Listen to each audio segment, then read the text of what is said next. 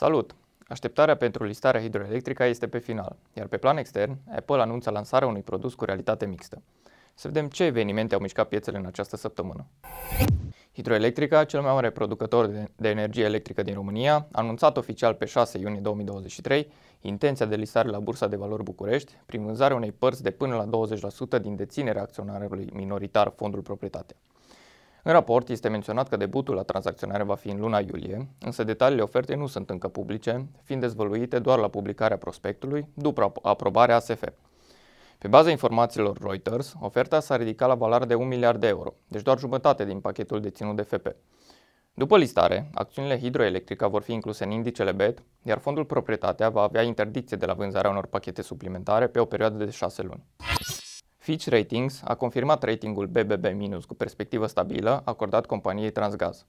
În raportul agenției se arată că acest rating reflectă profilul solid de afaceri al Transgaz, rezultatele robuste ale companiei pentru 2022, dar și așteptările agenției privind continuitatea cadrului de reglementare în noua perioadă de reglementare, începând cu octombrie 2024. Transilvania Investment Alliance a intrat în primul trimestru în acționariatul MedLife. Potrivit raportul, raportului trimestrial al societății, Transilvania Investment Alliance avea la finalul trimestrului 1 din 2023 77.000 de acțiuni MedLife, ceea ce indică o investiție de aproximativ 1,4 milioane de lei. MedLife reprezintă singurul emitent din sectorul medical aflat în portofoliul Transilvania Investments. Norofert a anunțat contractarea unei facilități de credit de la Czech Bank pentru finanțarea capitalului de lucru în valoare de 5 milioane de lei, mai concret pentru echipamente de producție și automatizări fabrică. Tipul plafonului este componenta IMM Invest România, în conformitate cu prevederile programului IMM Invest Plus. Perioada de valabilitate a plafonului este de 36 de luni de la data semnării contractului, dobânda fiind de 2,5 puncte procentuale plus robor la 3 luni. Apple a anunțat luni primul produs major după pauză de 9 ani. Este vorba de Vision Pro, care este un set de căști cu realitate mixtă. Cu aceste căști, utilizatorii vor avea posibilitatea să vadă aplicațiile într-o nouă dimensiune, vor putea naviga printre ele doar mișcând ochii, vor putea viziona filme 3D și se vor putea juca jocuri video. Prețul pentru acest produs va porni de la 3499 de dolari și va fi disponibil începând de anul viitor. Acțiunile Apple au scăzut cu mai puțin de 1% în urma anunțului. Tot Apple a anunțat că viitoarea serie Mac Pro va fi produsă cu chipuri proprii, ceea ce indică faptul că Apple este foarte aproape să-și realizeze ceea ce și-a propus, adică realizarea computerelor Mac cu chipuri proprii.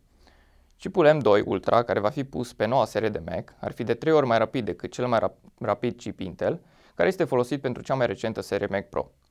Prima producție de chipuri proprii M1 a fost lansată de Apple în 2020. Ca urmare a acestor informații, acțiunile Intel au scăzut cu numai puțin de 4%. Acțiunile platformei de tranzacționare a criptomonedelor Coinbase au scăzut brusc în prima parte a ședinței de tranzacționare de marți, după ce compania a fost dată în judecată de către SEC pentru o presupusă încălcare a normelor americane privind valorile mobiliare. Platforma Coinbase îmbină trei funcții care sunt de obicei separate pe piețele tradiționale de valori mobiliare, cele de broker, burse și agenți de decontare. Dar Coinbase nu a primit autorizare pentru niciuna dintre cele trei funcții, funcționând astfel ca un intermediar neautorizat. Acuzațiile vin după ce luni SEC a inițiat un proces similar și împotriva Binance. GameStop și-a concedat CEO-ul Matthew Furlong și l-a numit pe Ryan Cohen președinte executiv. Compania nu a furnizat motivul rezilierii, însă într-un raport emis de aceasta, preciza că mixul eforturilor de a stabiliza și optimiza activitatea și pentru a obține profitabilitate susținută, concentrându-se totodată pe alocarea de capital sub conducerea domnului Cohen, va debloca și mai mult crearea de valoare pe termen lung pentru acționari. Acțiunile GameStop au scăzut cu peste 20% în tranzacțiile de după încheierea ședinței de tranzacționare, după ce retailerul de jocuri video a anunțat rezilierea. Nu uitați că pe pagina de YouTube Sunetul Banilor am postat un episod nou al podcastului cu care v-am obișnuit. De data aceasta, colega noastră Roxana Stejerean, analist în cadrul Goldring, a discutat cu Liviu Zăgan, directorul general al Hall de Agri Invest, despre agricultura tradițională, despre tehnologiile moderne și despre perspectivele Hall de în perioada următoare. Linkul spre podcast poate fi regăsit în și în descriere. Acestea fiind spuse, vă așteptăm și săptămâna viitoare pentru a afla principalele trenduri ale săptămânii. Nu uitați să dați like, share și subscribe, dar nu în ultimul rând să dați valoarea informațiilor prezentate astăzi. Până data viitoare, investiți inteligent!